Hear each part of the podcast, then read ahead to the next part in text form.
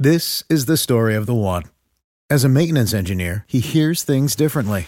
To the untrained ear, everything on his shop floor might sound fine, but he can hear gears grinding or a belt slipping. So he steps in to fix the problem at hand before it gets out of hand. And he knows Grainger's got the right product he needs to get the job done, which is music to his ears. Call, clickgrainger.com, or just stop by. Granger, for the ones who get it done. Are you thinking about starting a podcast but don't know where to start? Let me take a second to tell you about Anchor by Spotify. It's the easiest way to make a podcast with everything you need all in one place. Anchor has tools that allow you to record and edit your podcast right from your phone or computer.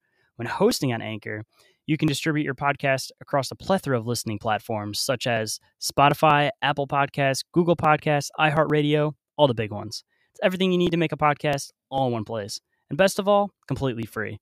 If you're thinking about starting a podcast, do yourself a favor and check out anchor.fm or download the app to get started. Hey everyone, if you're enjoying Inquiries of Our Reality, I'd really appreciate it if you could drop a review or a rating and I'll give you a shout out on the show. While you're at it, come join the Telegram group and follow the show on Instagram and across social media. If you'd like to support the show, check me out over on Patreon for early access to Inquiries of Our Reality and Big Dumb Inquiries which is the Swapcast show I co host with Kyle Rainey of the Big Dumb Podcast. If you'd like to pick up some merch, come check out the merch store. If you want to help me out to upgrade my equipment and pump out even more awesome content for you guys, come donate over on Anchor or Ko-fi. And last but not least, if anyone is interested in being a guest on the show, sponsoring the show, has a topic they want covered, or you feel you have something to contribute to the show, send me an email at inquiries of our reality podcast at outlook.com. All the links I mentioned are in the show description. Just tap or click the Linktree link to be directed. Thanks, everyone. I appreciate you, and I couldn't be doing this without you. Now enjoy the show. The reality we live in can be a very strange place. Most of the time, fact being stranger than fiction. How we ever start to understand this reality we live in unless we question everything? Join me and a guest as we unravel the mysteries of this reality, one topic at a time. This is Inquiries of Our Reality with Shane Jones.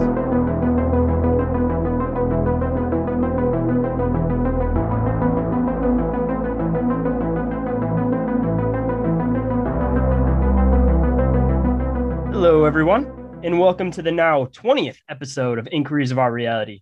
Today with me, I have Jehan Sattaur, and he is a mindful teacher, a truth teller, subconscious self sabotage coach, and also the host of Boundless Authenticity podcast. How's it going today, man?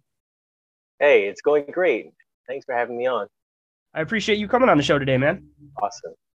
So, uh, I guess to get started, why don't you tell everybody a little bit about what you do?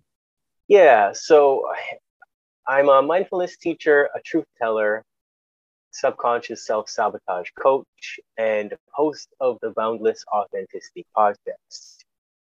Uh, my work consists of helping people figure out how to cultivate mindfulness in the everyday life and actually deal with the negative automatic thoughts about the external world and all of the programs that they have going on in their head so that they can actually operate from inner peace and uh, you know live their life with greater purpose and passion. Uh, the majority of what I actually do is centered around like counseling and talk therapy. I also do relationship coaching and self sabotage coaching and subconscious reprogramming. I give meditation classes, mindfulness classes. I do belief coaching, which uses neuro linguistic programming and a little bit of hypnotherapy cognitive behavioral therapy based belief work, breath mastery, and sometimes I even do health coaching. And uh, what that really means is that I just use these different modalities to teach people how to remove disempowering thoughts and beliefs from their subconscious mind so that they don't carry out, uh, you know, they don't carry out less than favorable emotional consequences in their life and they don't create like chaotic circumstances for themselves and it's a lot to do with changing internal dialogue and clearing harsh memories and emotions and deleting useless information from the subconscious mind and then putting useful information back into the subconscious mind.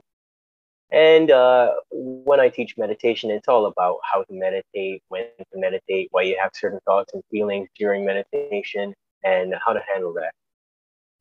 So, I guess a good question to start off at the beginning how would you describe the subconscious mind in your own words? The subconscious mind is that part of you that's responsible for your bodily functions, but it's also a scanning device. So it's scanning the environment for repeating patterns and it wants to know what the common things are in your environment. It wants to know what everybody else is doing because that's what it considers to be safe. It's very concerned with safety. And so, in that way, the subconscious mind is like a hard drive. And it stores information in the form of these programs. And why that's important is because the majority of the day, when you think you're thinking, you're really only operating from about 1% to 5%, if you're lucky, of your conscious awareness. And the rest of your life is being dictated by what's in your subconscious programming. So that means that 95% to 99% of your day is coming from the subconscious. And if you have negative information in your subconscious mind, then you're creating negativity in your own life and you're self sabotaging. How would you say that this rules our lives? Well, it rules your life in a very obvious way because if you have a program that says drink alcohol until you're blue in the face, then you're going to drink alcohol until you're blue in the face. If you have a program that says, let me give a, a much better example and, and, an exact example of what I deal with a lot in my work, it's people have a program that says, I am enough, no. And you would think the program would be, I am not enough, but you see, the word no comes at the end of it because that's how the subconscious mind thinks. It processes information in a very strange way. So if you have the program, I am enough, no, then you're going to self sabotage every time you get into a good relationship or a good job or something because you're going to act in a way that makes you very, uh, it makes you very insecure. And uh, the best way to put it is it'll cause you to push away good opportunities. It'll cause you to ruin everything that you have because what insecure people do is that they depend on external circumstances to dictate who they are and they're not operating from their true level of consciousness. They're not acting as though they're a person who understands that we're just a ball of light somewhere in the front of our head that's animating this whole vessel. What happens is that anything can come along and knock you off course. Does that make sense? Yeah. Yeah. So, flipping the coin a little bit, how would you describe the conscious mind? So, the conscious mind is just that part of you that stops you from bumping into shit. conscious mind it's it's creative so consciously you can look at something and you can make decisions using the conscious mind but whatever is in the subconscious mind because again let's use the 5% to 95% ratio the maximum amount of your conscious mind that you're capable of using is 5% and it can only uh, it can only take in about 140 bits of information in a second but the subconscious mind is communicating to your 60 to 70 trillion cells about 6 trillion commands per second. And so the subconscious is holding all those things that make you who you are and they make you behave the way that you behave. So anything can come along and make changes to this part of your mind. And whatever quality of information it is, if it's negative, it'll cause problems. If it's good information, it can create good results. So, uh, what other external forces uh, do you think affect both our subconscious and conscious mind? Oh, I think we're affected by just about everything simply because of what I said before. It's a scanning device. And the majority of the day, you are out of conscious awareness and you're in subconscious programs. And we all know that there are a myriad of different stressors. It doesn't matter who you are or how centered you are if you're the freaking Dalai Lama, you still have stress in some way. And when you're under stress or in an emergency, you begin to operate from the subconscious mind because it can process so much more data than just the conscious mind. So that's that's the trap. So coming from that, um, from your perspective, what is something that people can do to help with this stress so it doesn't affect their mind in such a drastic way? Well, you know, what I meant to say is that to go along with all of that is that you are and when I say you, I mean everybody in general, myself included, we are being pulled towards these subconscious programs which belong to everyone else. And when I say it belongs to everyone else, we're getting this from the media, we're getting it from our respective cultures, whether it's family culture, um, whether it's the culture of the country we live in, whether we prefer rock and roll culture over rap culture. The, all of those things are telling us how to behave. And everything that we are exposed to, because in psychology, we have this theory of stimulus versus response. And so everything that we're exposed to, it creates a cause and effect relationship. Does that make sense? Mm-hmm. So, um, you know, we get told how to behave when we're at school. We don't really understand how to make our own decisions when we become adults because uh, we're essentially just trained to look for authority and we're trained to take orders. And we pretty much execute behaviors that give us a positive reward. So when I say that, the reason why you don't want to deal with something that's tough in your head is because you know by avoiding it, you get to stay happy. You get to stay what you think is happy. You get to stay safe, what you think is safe. So you just don't want to feel the momentary pain that comes along with feeling an emotion. And so you would avoid that. And so for you, that's the positive reward. And even when we do things that are evil, we get a positive reward. So it's kind of like a cup of coffee. You drink that cup of coffee and you go, oh man, that's what I need to wake up. I feel great now. And you get a positive reward for that.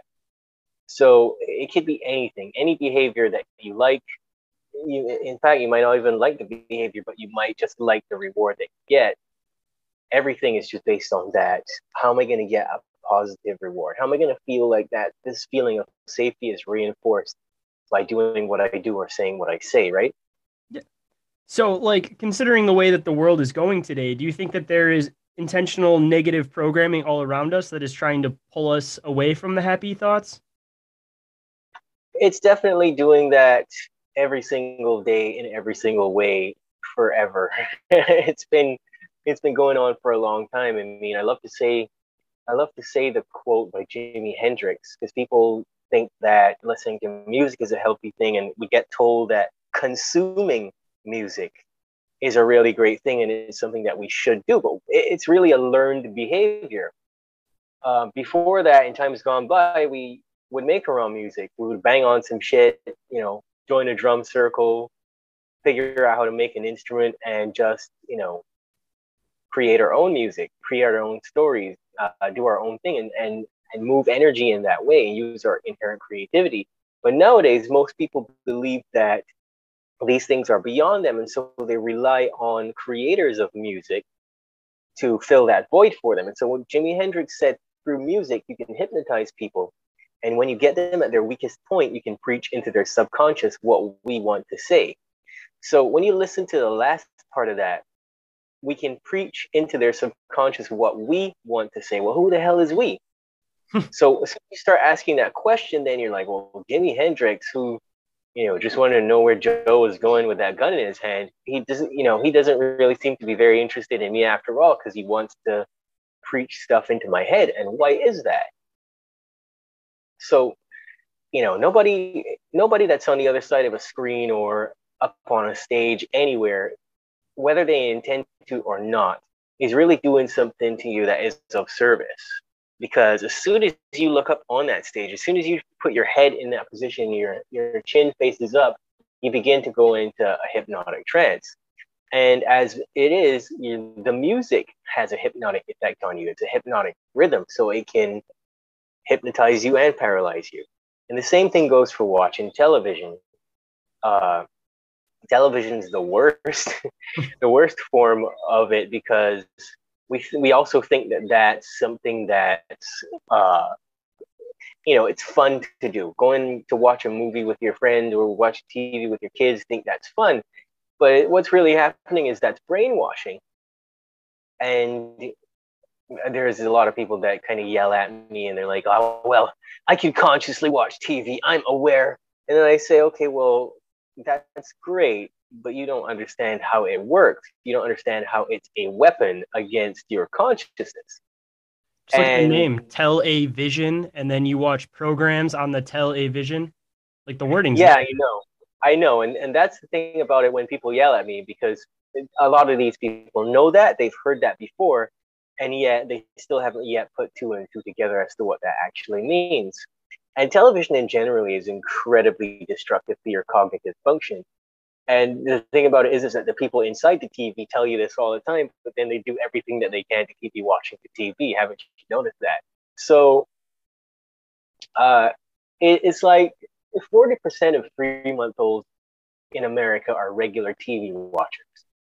A third of all three year olds in America have a TV in their bedrooms, right? So you are you are exposed to this thing from the time you're a kid. I mean, when I was growing up, there was Sesame Street, freaking reading Rainbow, the Magic School Bus, all this stuff that we used to watch. And we'd spend hours in front of the TV and not realize that not realizing that it was adding up.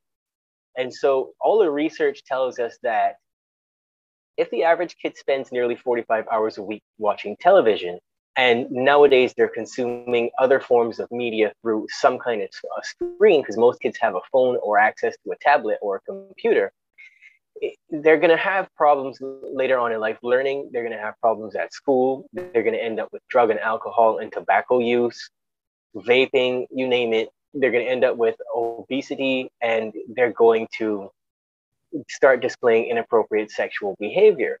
And the reason for that is that kids need to interact with their environment and interact with people in order to develop healthy cognitive function.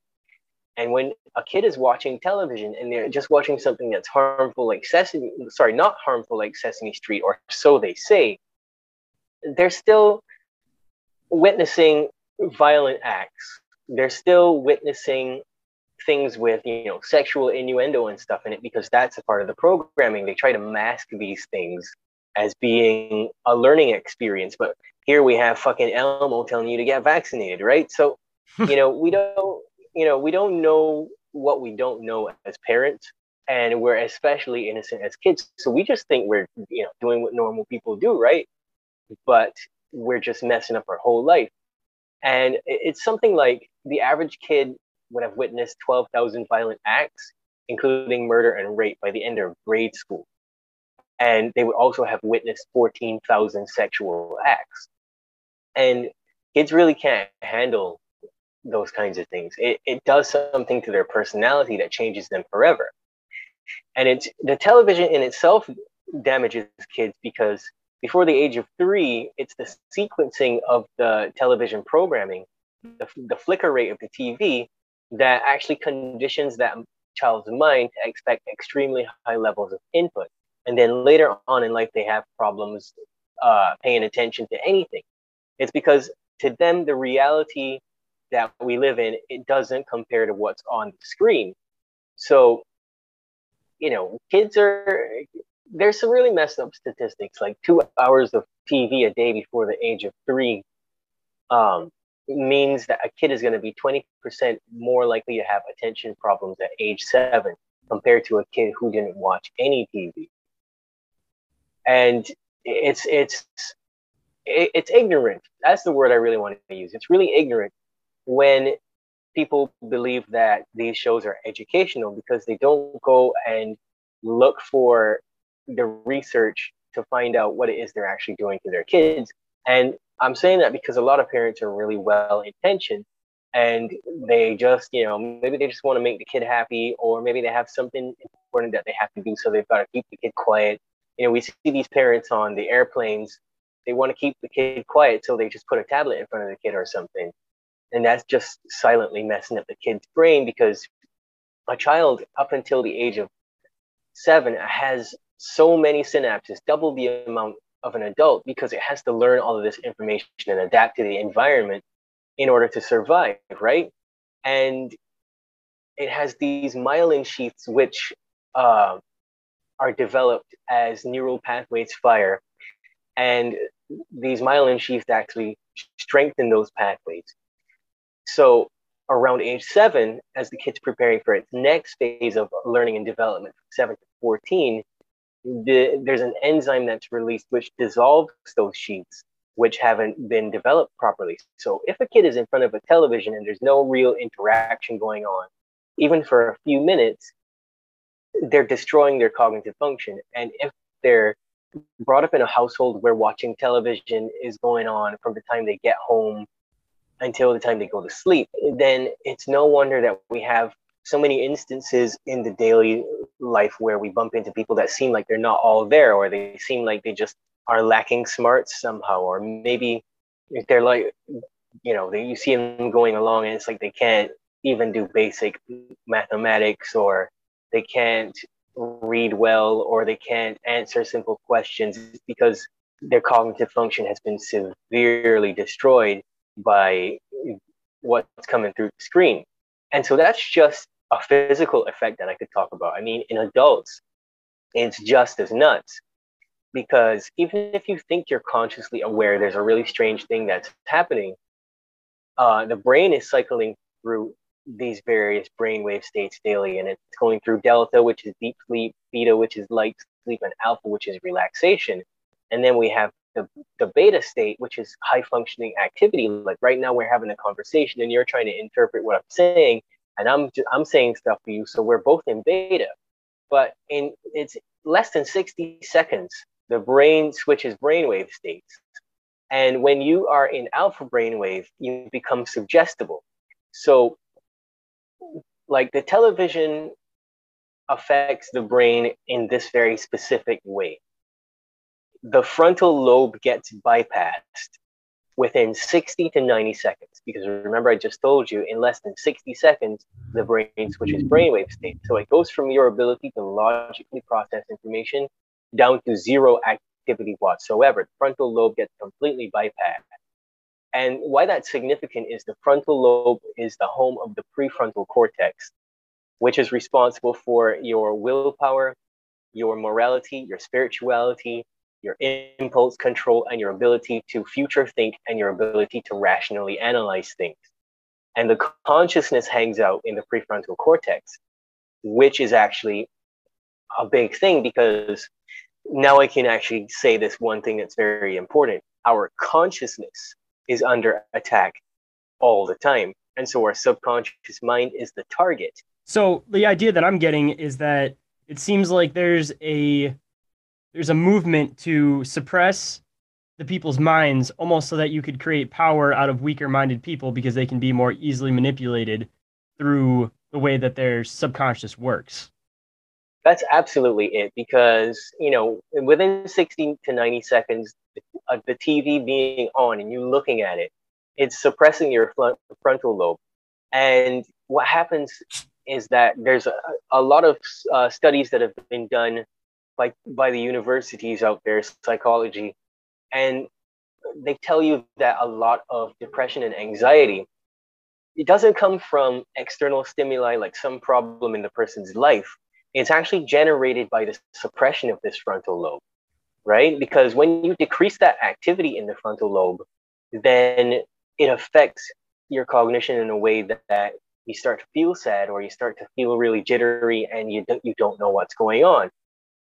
So stupid stuff happens like when you watch a movie or something, the brain is trying to process so many images that are rapidly moving in one second. And in order to process that influx of information, it literally can't do anything else. And so the prefrontal cortex has to be deactivated, right? So the people that know this understand psychology and they understand neuroscience better than anybody else. And so all this stuff about needing to watch television and needing to watch movies and needing to listen to music and stuff like that, they know that it has these detrimental effects on us. And what they do is they use propaganda to tell us that uh, studies say that listening to music is good for the brain, they do things like educational programs are good for kids.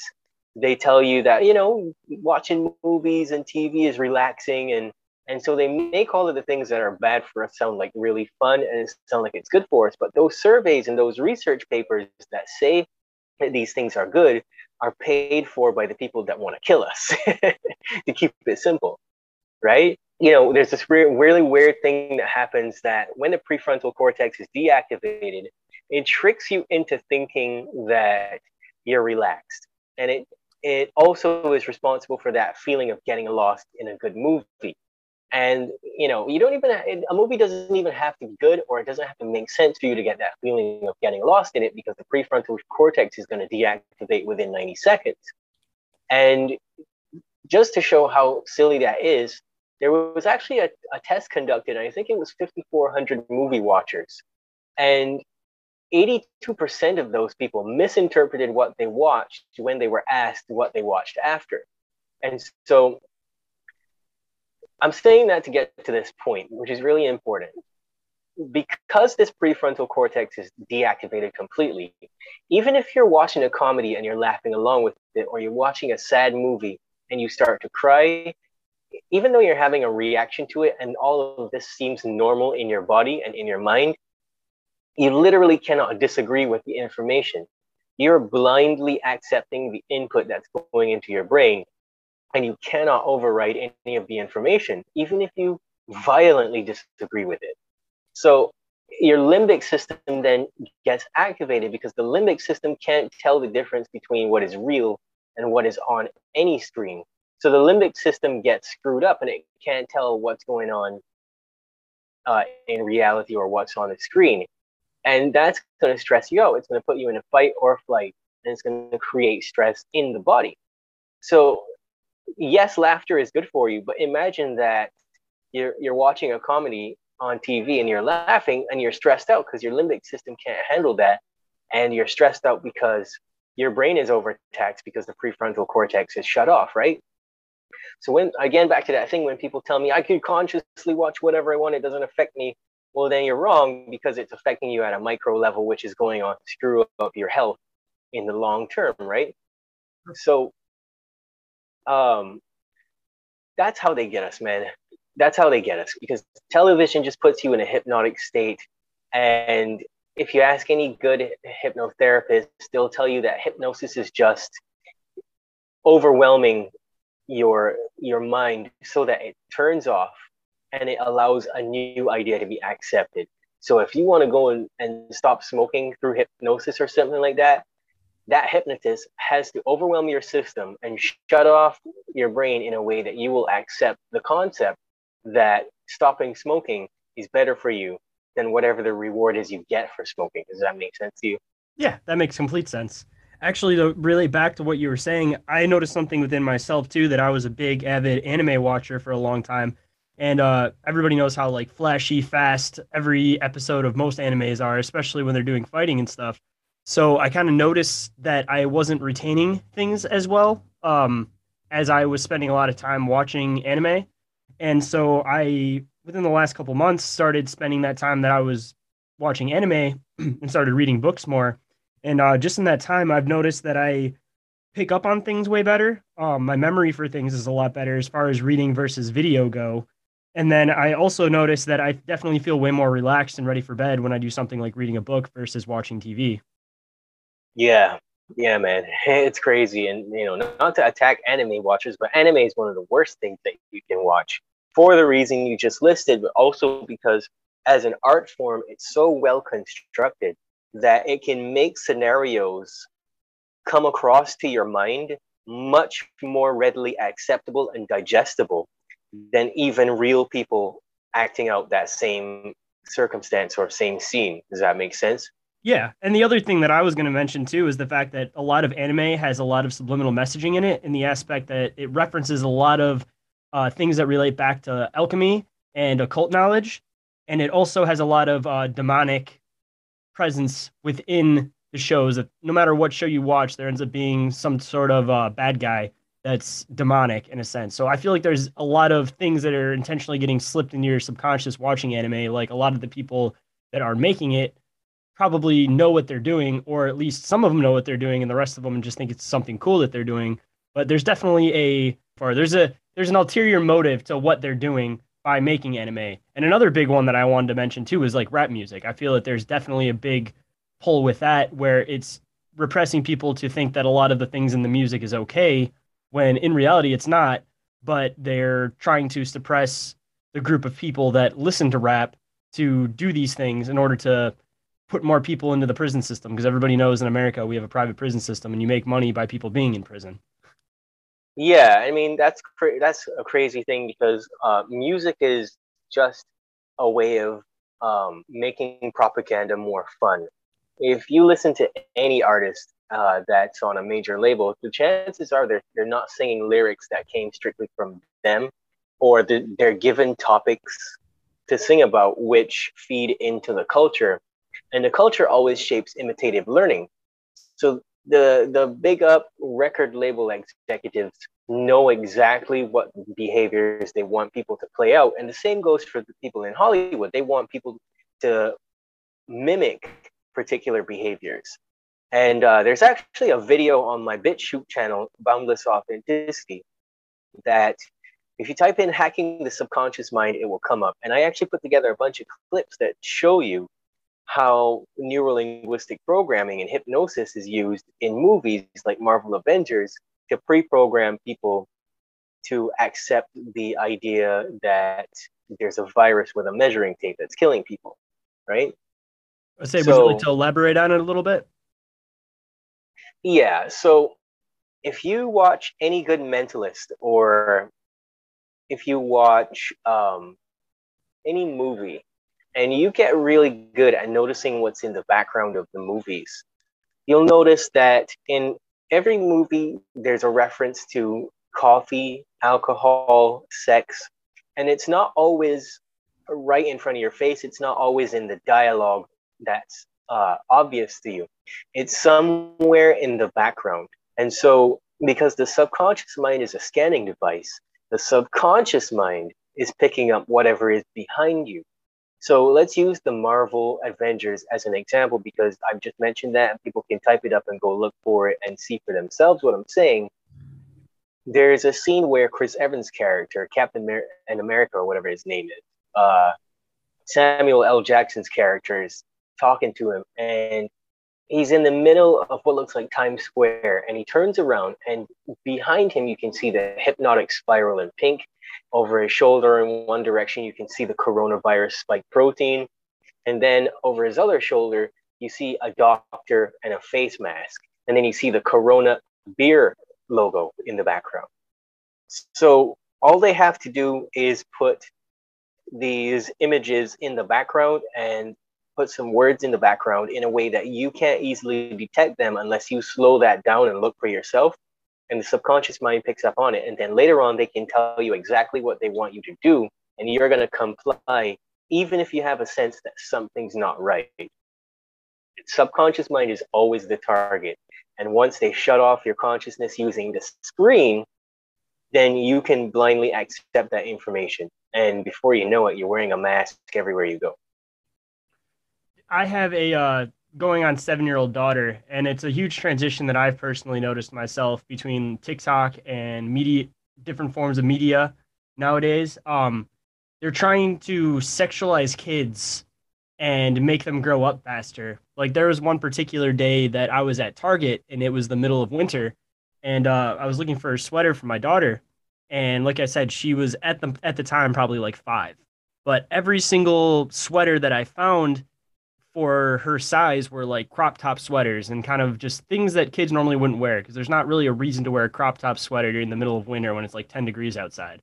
So there's this whole subconscious programming of the youth to sexualize them and make them grow up faster from what I've seen. And everybody from every generation can see this buildup for sure that um it seems like each generation grows up faster. And I feel like there's there's other there's there's sinister reasons for that happening, and I'm sure that the people doing it full well know what they're doing, especially ushering into this era of what seems to be a lot of pedophilia within the culture. yeah, I'm glad you're saying that because that's kind of uh, that's kind of pushing me in the direction that I'm I'm wrapping up my series on narcissism, the real pandemic, on my Instagram page, and I was wondering what topic should I address next and I, I've been leaning towards the attack on kids, even though there's an attack on everybody. It seems like right now they're really uh, zooming in on the kids, and eh, you know I'm not going to allow it. I don't. I just I don't see how any any person, whether they're asleep or awake or whatever, regardless, how they can sit there and just allow this and think that this is normal, right?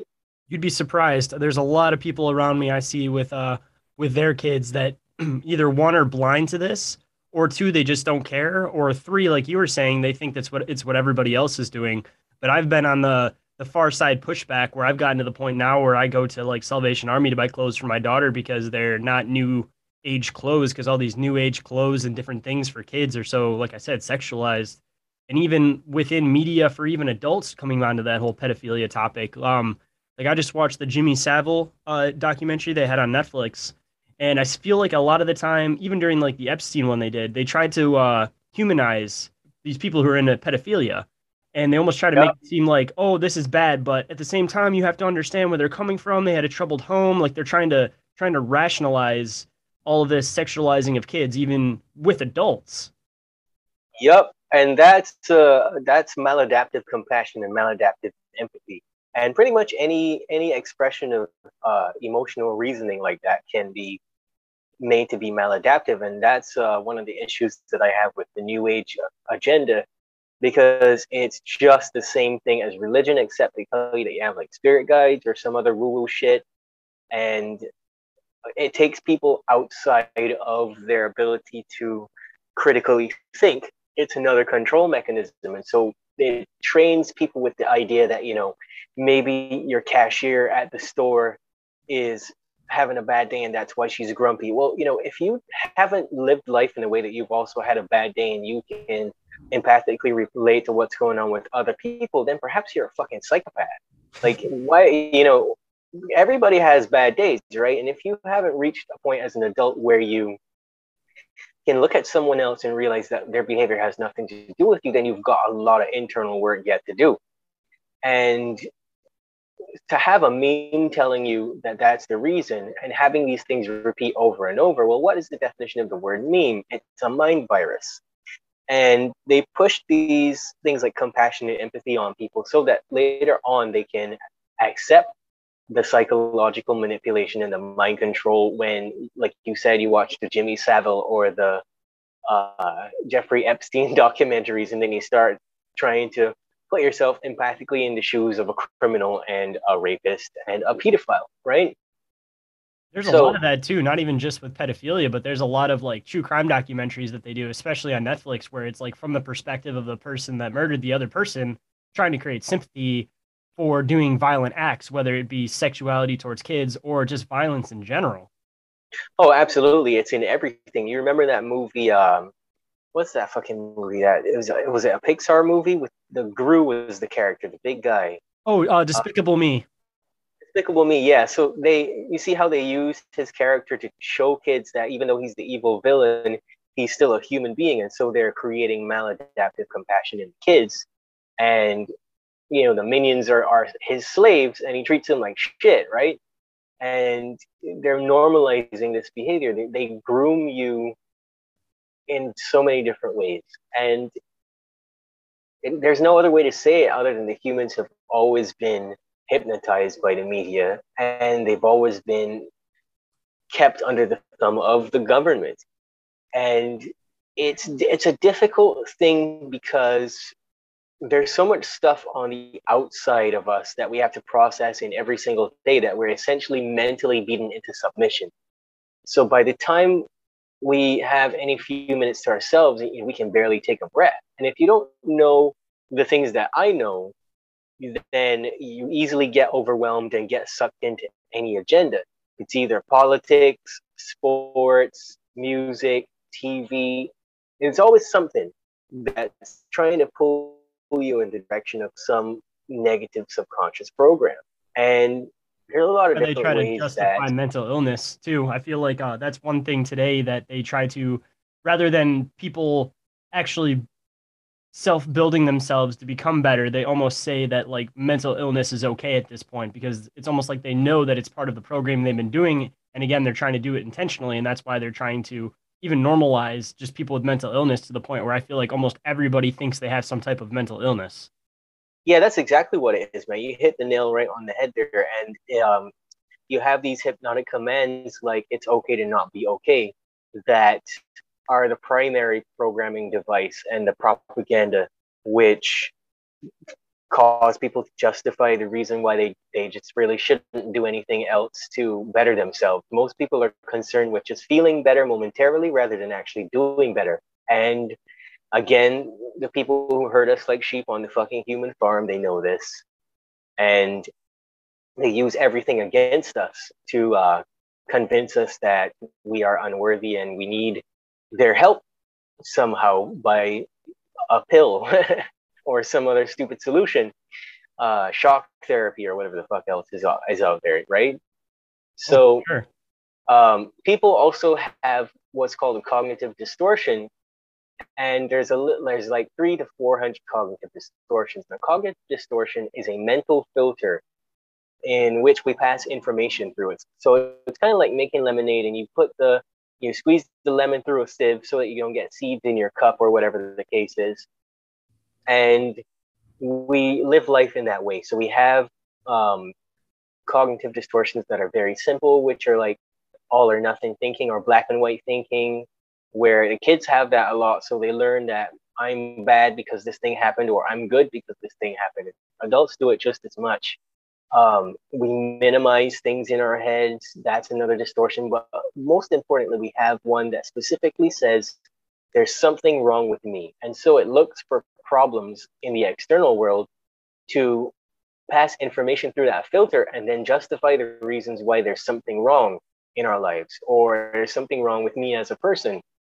So when we're not feeling well, we start to feel sad or we're, we're a bit anxious that something's going to happen. And it continues on because we don't do anything about it. We don't challenge the thoughts that are coming up in our heads. Then we go to some idiot in a butcher coat that tells us that there is something wrong with us and we willingly accept a social label like depressed. And haven't you ever noticed that as soon as a person gets a, a label like they have depression or generalized anxiety disorder or something else, they immediately wear it like a, a fucking dress. Yeah, literally. Because, anytime anything happens, that's there. Oh, I have this. Oh, I have this not even realizing yeah. too that the medications that they're given are making their brain even more thrown off where it can't self-regulate itself because now it's used to having these external chemicals flowing through it in order to make it feel the way that you want to feel versus being able right. to regulate and do it yourself right that's absolutely 100% it and um, there's never been found any evidence whatsoever that su- supports the notion that depression is a chemical imbalance it's a lie it's a blatant outright lie. And if you question any psychologist or psychiatrist on it, they will lose their shit because they've just been told that and they have to believe it or they lose their jobs. And there's no evidence anywhere that actually suggests that that's true.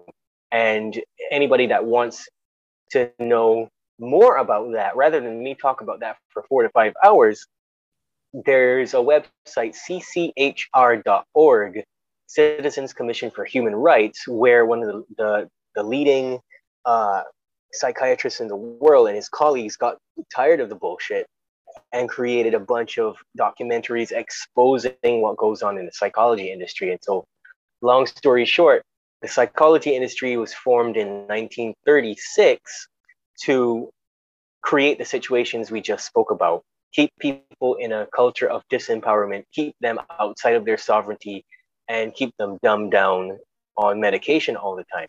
Do you think that that's partly linked also to things that Disney's trying to do? Because one thing in particular that I've noticed is that, is that they try to do this like uh, like death trauma is the best way to describe it. Where almost every Disney movie, there within the first ten minutes, there's a parent that dies, and I feel mm-hmm. like as a child, even watching this when like we were kids, like it instills trauma and fear that one, our parents might die, and two it kind of starts setting you up to be looking for like an outside source to look at as a parent like almost like it's intentionally done by the state in order for you to comply and look at them as like a like a bigger external parent if anything happens to your parents. That's absolutely it because human beings have this uh, thing where they need to be led. And once again that's coming from the subconscious impulse to scan the environment for safety. So if you're teaching a young kid that um, they already know when they when they're with their parents that their parents are there to protect them and guide them and lead them then when they see that in a disney movie it breaks their psyche in a way that for the rest of their life, subconsciously they're expecting someone to come and pick up pieces for them when anything happens. And they're trained, like you said, to not know what to do without authority and leadership. And that's usually how it goes too in most of the movies that the parent passes away and then there's an external uh, person that comes in and says like, "Hey, I can lead you. I can show you the way." So it's funny you exactly. mentioned it because it's to the T. Exactly, and that's a big part of propaganda. It's to get you to rely on cult mentality, and uh, that's how brainwashing works. Um, in brainwashing, there's just a few steps, but one of them is always isolation. But isolation doesn't have to be physically. You can mentally isolate a person once you target their subconscious mind and you can sell to them the idea that um, they're alone in this world and they need someone to, to lean on, if you will. Yeah, rather than being able to become independent all on their own, they start looking for somebody else to guide them. Absolutely. Absolutely. And I mean, even the way that we are told to lead our children, there's such a thing as parental mind control. You know, so many of us end up living mediocre fucking lives because of the unreasonable expectations and uh, conditioning that we get from our parents. Like parents try to decide what's best for kids in some of the most unhealthy ways, and that's not really parenting. It's not uh, being loving and kind. It's manipulation, right? And um, subconsciously, when we get manipulated by our parents' indoctrination, then we're gonna play out the subconscious programs that come from them and chances are they probably get their subconscious programs from their parents and from other sources, from the news, you know, fucking Oprah's book club, you name it. They're going to get all of these bad programs and then put them into their kids. And kids are the most susceptible to subconscious manipulation from parents or their peer groups or toxic family systems. Kids are the most susceptible to the music and the television and the movies and the news media. And so you know it's difficult when you have kids because if you haven't guarded your consciousness then it's going to be really tough to guard the consciousness of some other little being that just got here right sure and um you know there's different forms of mind control and brainwashing is one of the most popular ones hypnosis is another one uh, manipulation is another and there's persuasion and deception and like you were talking about earlier brainwashing is just a process of convincing somebody to give up their current or past beliefs in order to take in new beliefs and values. So that's exactly what you were describing when you talked about the death trauma, right? Yep. It doesn't take a lot to convince someone because, like I explained before, the kid's looking at the fucking movie screen, and within 60 to 90 seconds, their brains shut off. So they just accept that information. And then we become these big adult kids that really don't know anything. So there's so many things I could say about brainwashing and and um, how that all works. It's just it's usually just around some basic steps, which is to break down the person's sense of self. You have to break the identity of the the adult or the child, and that causes them to be open to a new identity, kind of like the death trauma. And, and all you have to do is attack their existing sense of self. All you have to do is attack their ego or their core beliefs and make them think that everything that they know up until this point is false. And then you give them information that pretty much replaces that and solves the problem for them.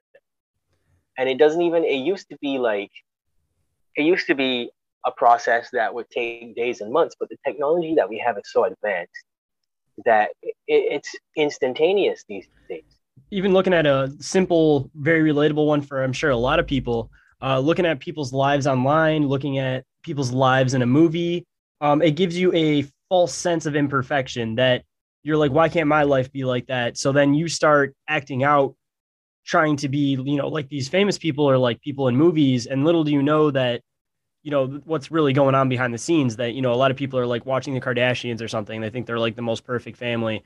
But there's a lot of different things going on behind the scenes that I'm sure are a lot worse than normal families, but everybody looks at them as like a standard of comparison and wonders why their life isn't like that. So they're being programmed to keep buying material items because they want to keep up with the Joneses, so to speak, or you know they want to uh, try these methods with their kids because some famous person was like, "Hey, this is great for my kids," and all it takes is just that uh, that influence that everybody looks up to, And even just adults are more susceptible to say, yeah, I'm going to try that with my kid if it's coming from a celebrity they know, even though that celebrity might be the same age and not have any more life wisdom than you have yourself.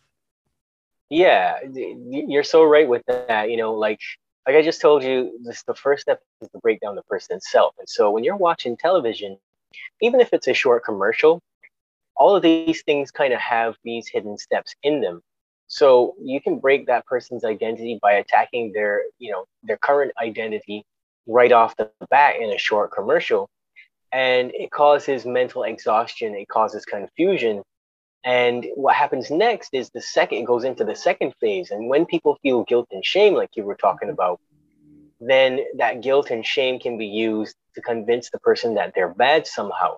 And if a person is fundamentally insecure on any level inside, then the TV can tell them who they are at any point during the day for any reason and get them to do just about anything. And the thing about the television that's really insidious is that it has a way of presenting ideas like this is what everyone else is doing. And so the subconscious mind goes, aha, that's that safety shit I really like. And it automatically takes over those programs, right? And the guilt and shame helps make sure that you feel so ashamed if you don't carry out these instructions or if you don't buy this product or if you don't act how this movie character or cartoon character acts then you know you, you don't really have any other choice but to, to emulate those behaviors and then it, the next step in that is like the people that do this know this so well because they know that once you're in a position of self betrayal, which is the state of mind that the, the shame and the guilt creates, you can then keep yourself under a threat of physical harm or some perceived danger. And that'll make you give up your identity completely.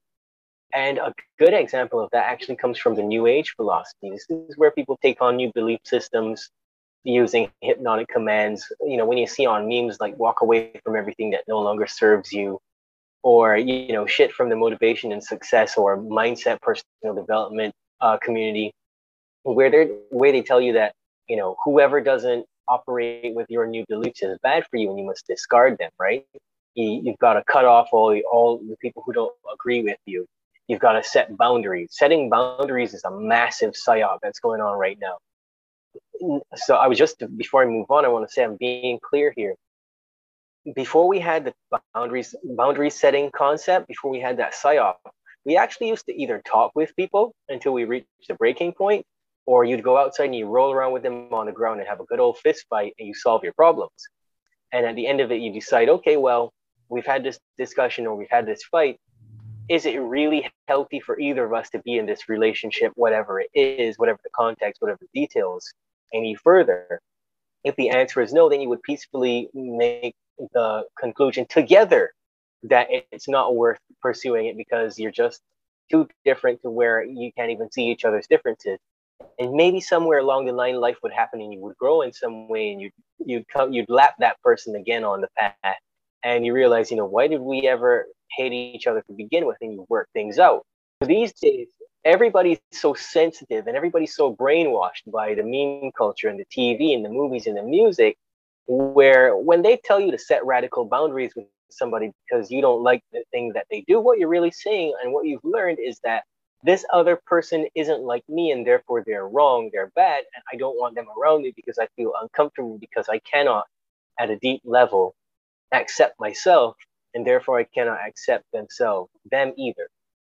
And it's it's very insidious. It, so when you can get people to break down like that and you can break down the family system and break down the friend circle and break down compassion and break down empathy and break down reasoning, then you can put people in any position of isolation. And once they're isolated, well, subconsciously they know that they're not a part of a tribe because it's just them. And maybe it might be just them and a handful of other people, but they're always looking for a bit more than that subconsciously. until they're open to suggestion because they're afraid. And that takes you to the next step of the brainwashing process because now they're questioning who they actually are they're questioning where they are they're questioning what they should do and they're full on into an identity crisis which is being fueled by that same shame and guilt and that's why a lot of people have these huge mental breakdowns or you know you can do anything to these people because they they've got anxiety they got they've got depression they're frustrated with life. And the only thing that they want now is a solution. And so that's when big daddy government or you know some fool in a butcher coat doctor or psychiatrist or psychologist or whoever fucking pharmacist sometimes comes along and they offer you a solution. And it's it's always the person that offers you the solution that's probably trying to brainwash you in some way. They're offering to save you or solve your problems by telling you that, you know, you can have all the happiness and all the prosperity and all the abundance and all the other trigger words that are out there if you just turn away from your values and your current beliefs and your current self concept by fully embracing these new ideas. So they tell them, you know, everything will be all right. I'll help you if you just walk away from your friends and your family and your belief systems. You can trust me, right? And it's, you know, these things happen on such small levels that it just, it doesn't have to be a, a Nazi concentration camp anymore. It can be just a sitcom on TV that you like to watch. So, with this type of concept, do you think that this is kind of hinting towards what the trans movement is right now? And do you think that a lot of media propaganda has played a huge factor into this whole trans movement as far as people just not feeling like they're in a proper place so they feel the need to drastically change themselves to fit in as part of another group because they never fit in in their own group? Oh man. Pretty much. I mean i get i get a lot of flack for saying this. Things like being gay and being a part of the trans community and stuff, all of that's subconscious. And I usually like to separate the two because I feel like uh, those groups are very different, and I kind of hate how society today kind of puts them together because I feel like they're they're definitely very different groups. Where a lot of like the uh, the freedom fighters, as far as like the gay movement went, ha- want and have no part to do with this this new age trans movement. Yeah, I understand that, and if I can make the distinction, it's still a subconscious thing because your sexual urges and your sexual choices come from your subconscious, comes from your unconscious. And if you can hack a, a kid through a Disney movie and sell these concepts, then you can get more and more people to play out those programs later on in life. Like I had a friend who was the most hard-backed masculine man I ever met in his in my life. And one day the guy just decided you know what? I think I'm gay. And I'm, I'm minimizing this a little bit, by the way, just so you and the listeners know.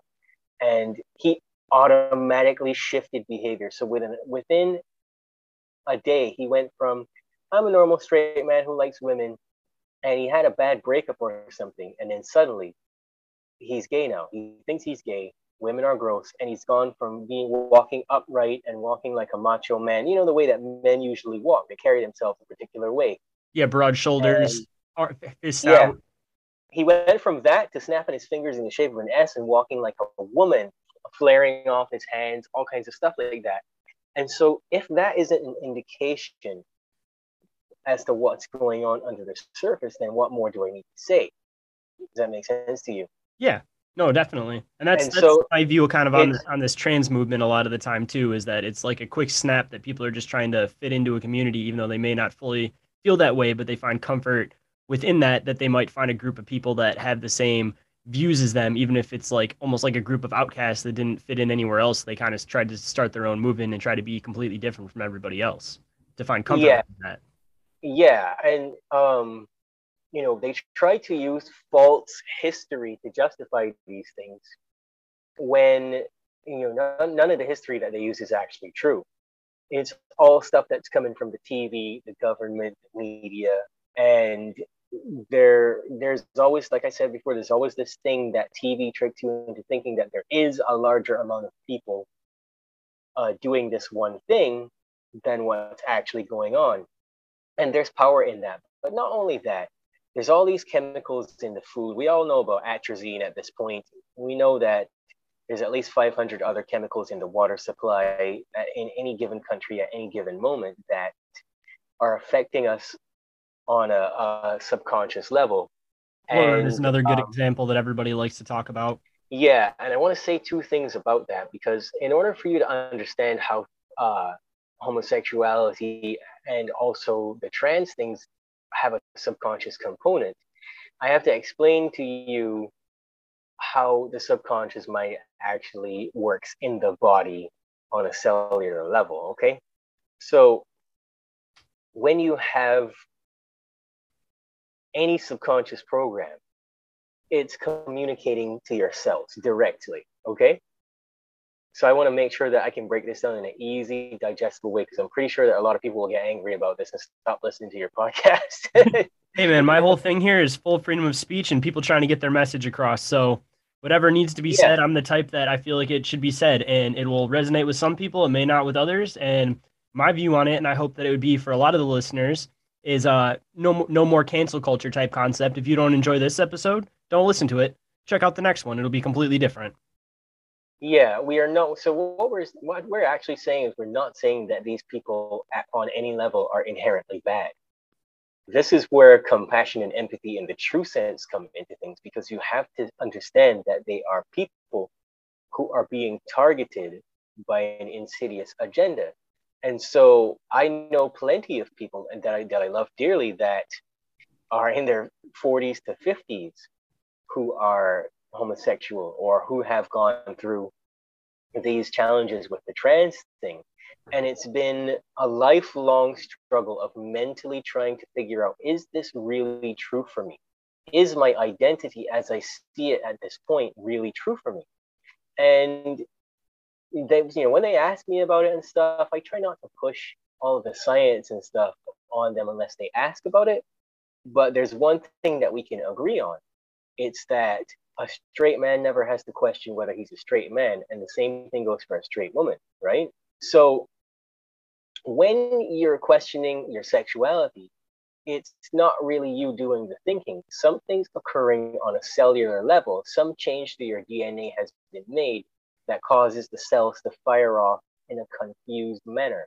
It's a confusing set of information.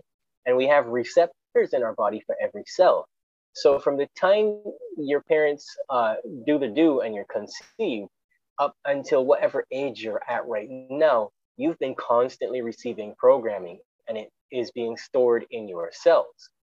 So just because you receive a program doesn't mean that it plays out today. It can have a particular stimulus that triggers it. And you could pick up that program from a Disney movie. You could pick up that program from a parent. It could be anything. A bad experience could happen when you're a little kid and you exercised your black and white thinking and you made yourself wrong in some way. And so later on in life, a similar situation happens and so you run a program. I just want to make sure that that's clear. Yeah, it's like you take previous knowledge and then you recycle it to use it in the current situation. Absolutely. And so this is the kicker. These receptors are always expecting certain information of both a particular quality, a particular quantity, and within a certain context or circumstance to be connected to or communicated to these cells. And the cells in themselves are like mini computers that have a hard drive. So if the subconscious mind is a hard drive that stores programs, it's almost like that one terabyte USB hard drive that's not connected to your computer that like sends additional programs and uh, additional information to your computer in order to tell you what to do, right? I hope I hope that makes sense. Yeah, that makes sense. So um these cell receptors are also responsible for nutrition information and hormonal information. Okay, so this is what science tells us. And I want to make that distinction very clear because this is not an argument for or against anything. I'm simply giving people the information that they can think about because it's one thing to make a serious life choice for yourself and blindly do so and live in the energy of that for the rest of your life and think that you're thinking for yourself. And then there's another thing to have all the actual information about the body, how it works, the subconscious mind, how it works, and how it dictates our behavior and life choices. And then still make those choices. because now you're in critical thinking. Now you've really thought about it, and now you're actually making choices based on your own independent thought. Is that correct? Yeah. So when these cells are, are communicating and they're taking in the nutritional information and the hormonal information, they're receiving, releasing, and allowing for chemicals and other information to bind or dock to them. And that's important because the cells need that to function at 100%. So if you experience a particular emotion, it's hardwired into the cells through these receptors. And that's how we get trained with certain behaviors. Because if we are exposed to something and there's that death trauma, or it's the guilt and the shame or fear coming from some other place, it's communicating information about that to the. And a good example I like to give is that if you grow up in a house where your family members, or one of them even, has depression or anxiety, and you have constant contact with this person in a way that it's programming your subconscious mind, then there's a decent chance that you now have receptors which are designed to cause depression or anxiety at some random point in your life I feel like it's the so same talk- anger too. That if you grow up in a household that's full of anger, like if you have like a father that likes to punch holes in drywall, for example, you kind of you recycle that behavior in your own life when you become older, or you catch the error in the behavior and you completely go the other way, and you're almost like afraid to exert any type of violence or anger towards anything. Yeah, when you when it comes down to anger and stuff like that, anger comes up usually because there's an outcome that you're not getting. There's a need that's unmet. And you can't figure out how to get that because something's blocking that. And so you punch a hole in the drywall you know? And we learn these things as coping mechanisms because anger is really trying to tell us where we need to go and look for for some solution to get the thing that we actually want the outcome that we actually want. It causes uh, critical thinking or it's supposed to cause critical thinking but let me get back to what i was saying because depression and anxiety are common things and so is something like my friend who grew up being the macho guy, and then one day to the next, he was suddenly walking, talking, and dressing differently. That was fired off in his cells. Information from the surroundings was communicated due to a stimulus in his environment, which caused him to play out that pre programmed instruction. Does that make sense? Because his cells were trained to respond to pre-programmed instructions. Yeah. And the thing about it is, is that when you're dealing with someone who's really young, who says that maybe they're bisexual or maybe they are swinging towards one particular opposite sex, right? Mm-hmm. All of that's dictated in the cells. So whether you're a straight man who loves women or you're a straight woman who loves men, your cells are hardwired. Your DNA is hardwired to express those programs. Is this making sense? Yeah, like it, it's it's the it's the natural natural programming too, because obviously any species number one priority is to reproduce, and in order to continue on the life of that species, and not even looking at it from like a personal standpoint, that's just nature's standpoint that if we're not reproducing, there's no more life. So it's inheritedly something that everybody is instilled to do is to reproduce themselves unless they you know have a lot of outside factors that cause them to uh, change their mind and reconstruct and change their programming. Absolutely. And so if someone is just making a choice because they feel this is the language that's used to program people with it. If you feel like a potato today then that's okay. And tomorrow if you feel like a tomato then that's okay too this is what they're teaching the kids, but this is the same lingo that was used when we were kids and generations before that, when more and more people who, who were leaning towards homosexuality and those kinds of things were popping up. They, these things become normalized and downloaded into the culture, and people are told that these are now options that you have and programmed with these ideas on a cellular and a DNA level.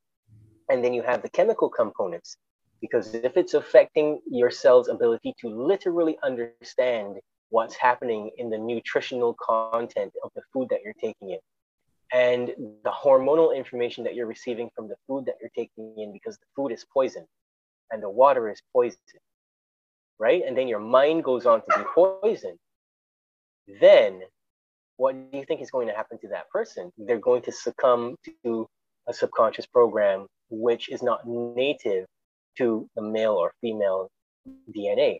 Does that make sense to you? Yeah. And I mean, I was going to mention too, there's just a lot of subliminal things within things too. Uh, like, for example, um, like my daughter loves the movie. I believe it's called In Enchanto. I, I always say it wrong, but I believe it's it's Enchanto, not Enchanto or whatever it is. But there's a very like muscular uh, woman in that movie, and everybody uh, looks at it from like a progressive standpoint, like, oh, that's good, that's good. And I've been sitting here like, hey, no, I, there's there's some other programming to this. Like, there's an intention behind this. They're trying to normalize muscular women in the sense of like the men that become women are they're trying to normalize that because obviously there's a lot of pushback with that at the moment and when they release movies like this it's almost trying to normalize the concept of muscular like man like women so that people will be more acceptable to people that were men that became women. Absolutely, man. And I have to say this at this point I only do this work because I have a great love for people. I'm not doing this because it makes a lot of money, because it doesn't. I'm not doing this because it uh, there's some need for me to be right about any of this. I'm not doing this because I have any hangups against any one particular thing. I'm doing this because I have a great love for people. And I realized that all the problems I've ever had in my life were caused by some subconscious program. There's, there was something being fired off that was causing me to act in a way that I thought I was in control of my thinking. And I was being psychologically manipulated or emotionally manipulated by the outside world. And once I figured this out, I realized I've got to spread the word. There are other people talking about this and the world always needs one more in this uh, you know in this field to help people understand that whatever it is you choose for yourself is perfectly fine. And you're 100% valid in choosing what you choose for yourself. As long as you are actually making the choice and it is not pre-programmed and it's not as a result of blackmail and bullying and manipulation and gaslighting and brainwashing, right? Yeah, I completely agree with that because that's kind of my view on it too. I don't have any problem with any group of people, but my issue is again, like you said, the people that were brainwashed into being part of the group that they're in, where they didn't come up with the decision on their own. Because I know a handful of people that I frequently, uh, more so talk about. It's my girlfriend, but uh, I believe that they're they've been brainwashed to be how they are now uh, through all means of society, even a couple particular people with like antidepressants, and then they're also part of the uh, that the trans community and stuff like that. It's all I feel like pre-programmed for them, and they, they don't see that, and they think it's totally acceptable to try to be this other person that I don't feel that they actually are, but they're doing it out of again being subconsciously programmed to do so. Yeah, absolutely. And I know there's going to be people that are going to flip out about this and be like, "Oh, you're a hater," and uh, but that's absolutely not true. And I can refer you to any number of my homosexual or trans friends who we love each other dearly, and you know we have an understanding. You know, they choose to do what they do, and I, and I choose to do what I do, and there's absolutely no cross of beliefs whatsoever because they actually understand what I'm saying and they just choose not to get involved. And once you can reach a person who's actually at that level of maturity and strength of character, then you have help in just about every possible way that you can. And there's there's only love there. You understand what I'm saying? Yeah, no, my uh, people. I, I, agree. My my issue though, when it comes down to everything, honestly, is just sexuality being pushed on children and I know people are going to th- think I sound insensitive for saying that, but I believe that, you know, there's children don't need to know their teacher's sexual orientation. They don't need to learn about sexual orientation. Like maybe middle school, whatever, but like all the stuff that's getting pushed into elementary school. Uh, I heard about there was a teacher that came out to like his kindergarten class. Like there's there's no need for for things like that. Like there's no need for those for those kids to be having those ideas thrown into their head that early because I know for me, for example, as a kid, I didn't even care if my teacher was married to anybody. So, be it heterosexual, homosexual, transsexual, I feel like all the sexualities should be left out of the children's view as far as schooling goes because that should at least be the you know, the whole school system is a whole other episode that needs to be, you know, done. But, you know, like not pushing that stuff onto the kids because that should be like a safe zone where they shouldn't be exploiting sexuality.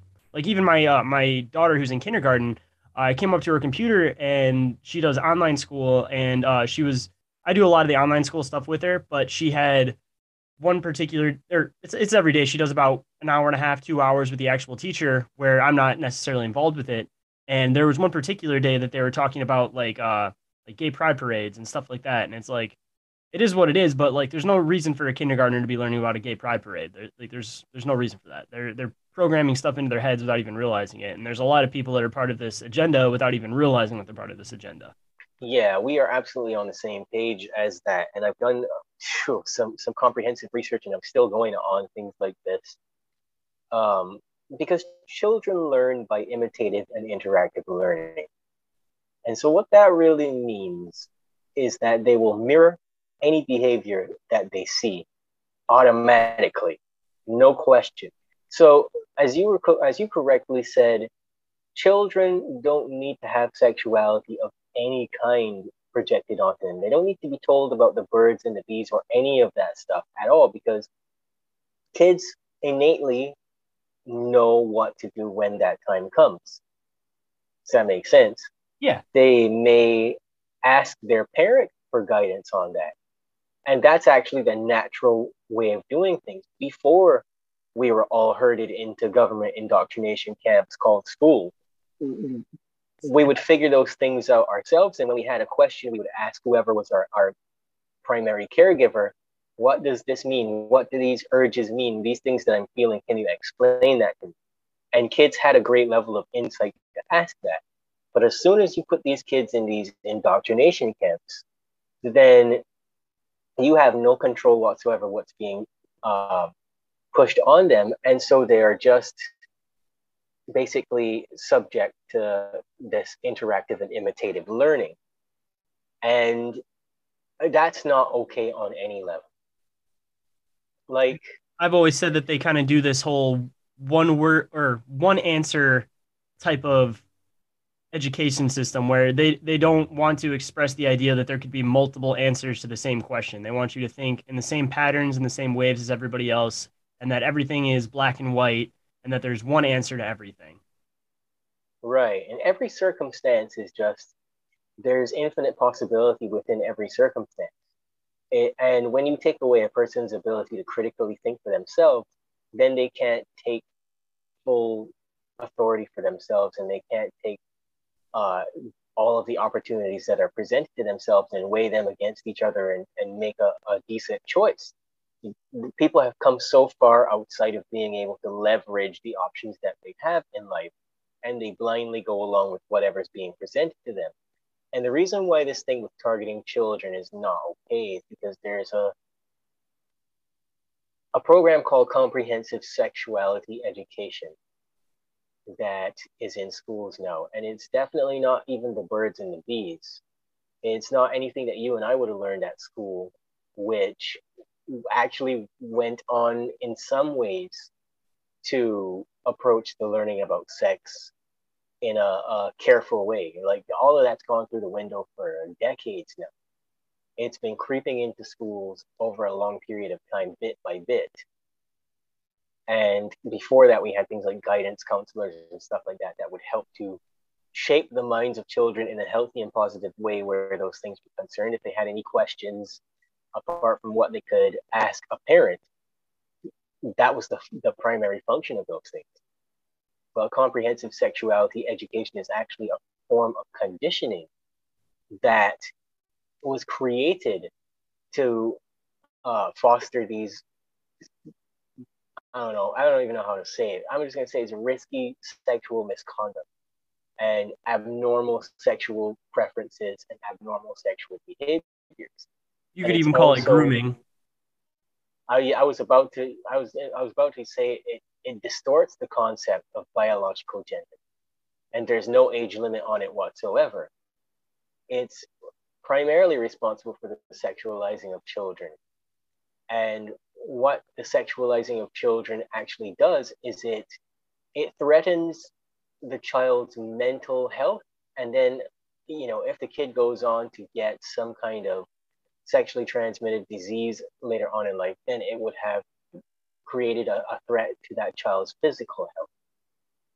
And all what it's doing is it's manipulating kids psychologically to adopt dangerous gender ideologies and it's very undermining like you said it, to the parent and child relationship right and the farther we go into it seems like they're trying to separate uh I don't want to say separate completely like children from their parents, but they're trying to almost be like a second parent to the kids. Where I was even hearing this concept about like transition closets and stuff like that. And uh like pretty much the idea is that the kid can come to school in the approved clothes by their parents and then once they get into here they can change and be whoever they want to be. But having outside factors like that that are almost trying to parent your kid isn't something that should be done nowadays. Like it was different when it was like a village would raise a, a, child back in the day because that village may only be like, you know, 15, 20 people, 50 people. But now it's like there's so many thousands and thousands of people trying to instill their own ideas into your child. It's almost like a, uh, it's it's a scary thing, and a community can't raise a child anymore because there's way too many ideas getting thrown at that child, and realistically, they only need a small handful of ideas in order to kind of flow through and start to understand things. But when you have a child that's in kindergarten and you're throwing out like 500 different sexualities at a child, like it's it's an overload, and they don't know how to quite understand the concepts that they're being taught. Yeah, man, it, it, it's it's ridiculous because before all of this stuff was happening in schools uh, about the the transgender and all that stuff and uh, all the other LGBT things that uh, get projected onto kids as well, where like like you were talking about the teacher that came to school and, and came out to the kids, like they don't need to know any of that kind of stuff.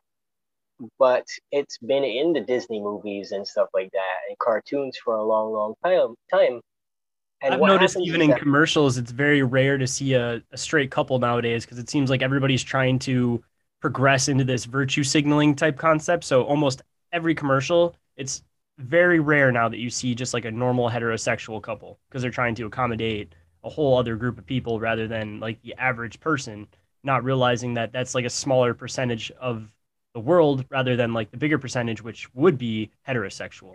Yeah it's crazy. There's a lady called judith reisman and uh, she's a she has a phd in psychiatry or something like that and something to do with children's education i believe. I could be wrong about that but basically what she says is that when a kid looks at a pornographic image within three tenths of a second, that image is imprinted in that kid's brain permanently, right?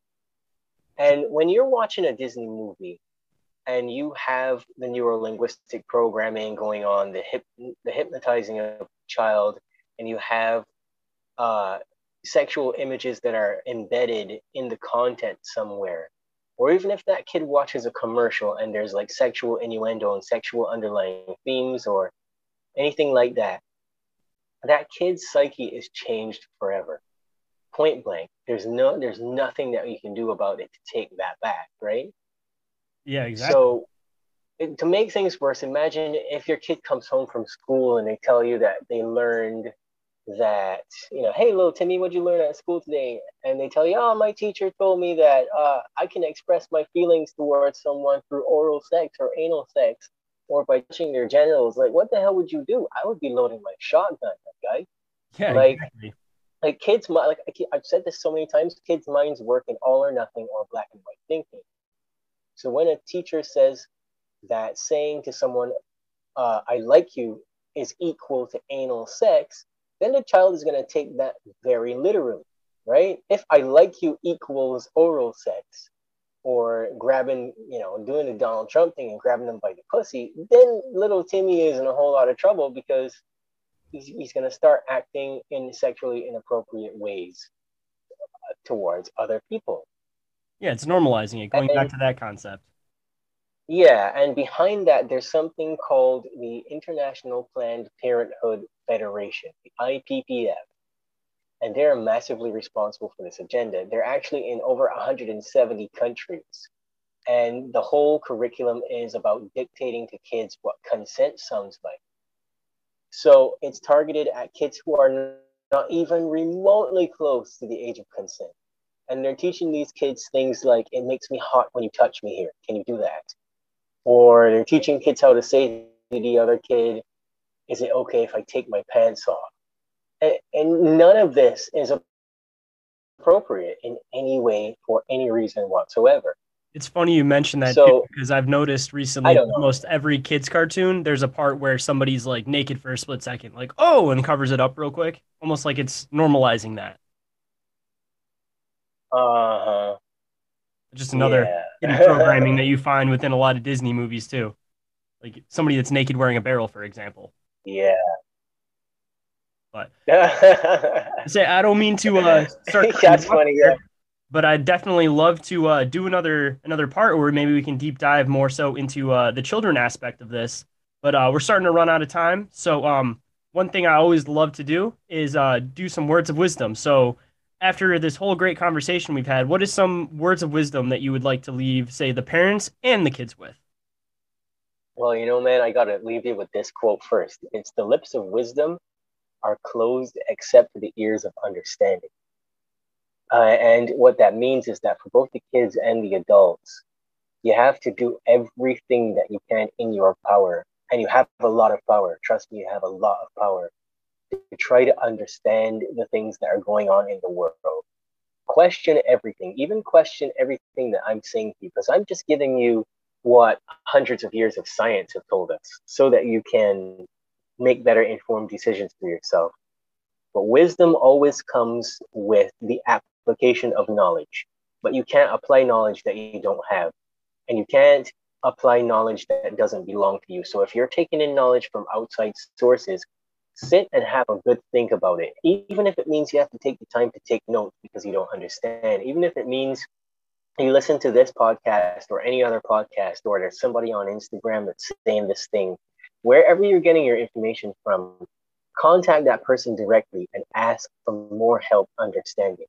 In your relationship, interpersonal or at work, ask for more understanding because there's absolutely no need for any of us to be in conflict with anybody over anything when there's a simple question that you can ask, like, I don't understand what you are saying. Can you please explain this to me in greater detail? Does that make sense to you, Shane? Yeah, of course. And the problem I feel like nowadays too has to do with the fact that a lot of people are triggered when they're asked why they do the things they do, and that's also probably another intentional thing that's been done through the Mhm. Communication is always key, and it's it's a two-way street. So you can't make assumptions about people's intentions, and you can't make assumptions about the things that are said. And you cannot take anything at face value. Like, everything that I've said here, I'm confident in saying it because it's easier to find than you think, right? So anybody that gets upset when you question information that they give you, they're giving you bad advice. Very true. So for anybody that uh, enjoyed this conversation today, why don't you tell them where they can come and find you? Yeah, if you want to talk to me directly, you can email me at jehantwsattaur at gmail.com. I'll spell that J E H A N T W S A T T A U R at gmail. And you can find me on Instagram at Jehan Sattaur. So I'll spell that again J E H A N S A T T A U R. I appreciate you again coming on the show. Um, this has been a great conversation, and I hope to do it again soon. And maybe we can deep dive a little bit more into uh, Disney and how our kids are being conditioned through these media. Yeah, absolutely, man. I'd love to come back on, and uh, everybody listening can check me out on Instagram to see the research that I am putting up on narcissism and to find everything that I've said about subconscious mind and stuff like that. I make these very, I, well, I try to keep them very simple memes with all of the research that I've done over the years. This has been uh, Inquiries of Our Reality. Thanks again for uh, taking the time to have this conversation. And to the listeners, thank you for taking the time to listen to this conversation. No matter where you are, I hope you have a great night. and We'll see you in the next one. Bye, everybody.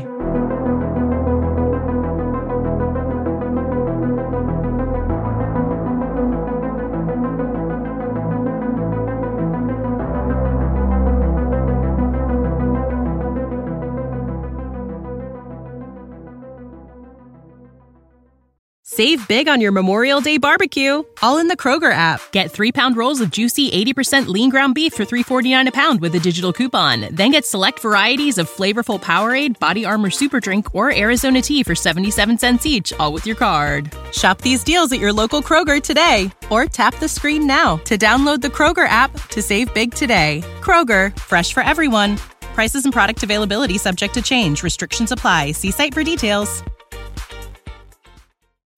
When you need mealtime inspiration, it's worth shopping Kroger, where you'll find over 30,000 mouthwatering choices that excite your inner foodie. And no matter what tasty choice you make, you'll enjoy our everyday low prices, plus extra ways to save, like digital coupons worth over $600 each week. You can also save up to $1 off per gallon at the pump with fuel points. More savings and more inspiring flavors make shopping Kroger worth it every time. Kroger, fresh for everyone. Fuel restrictions apply.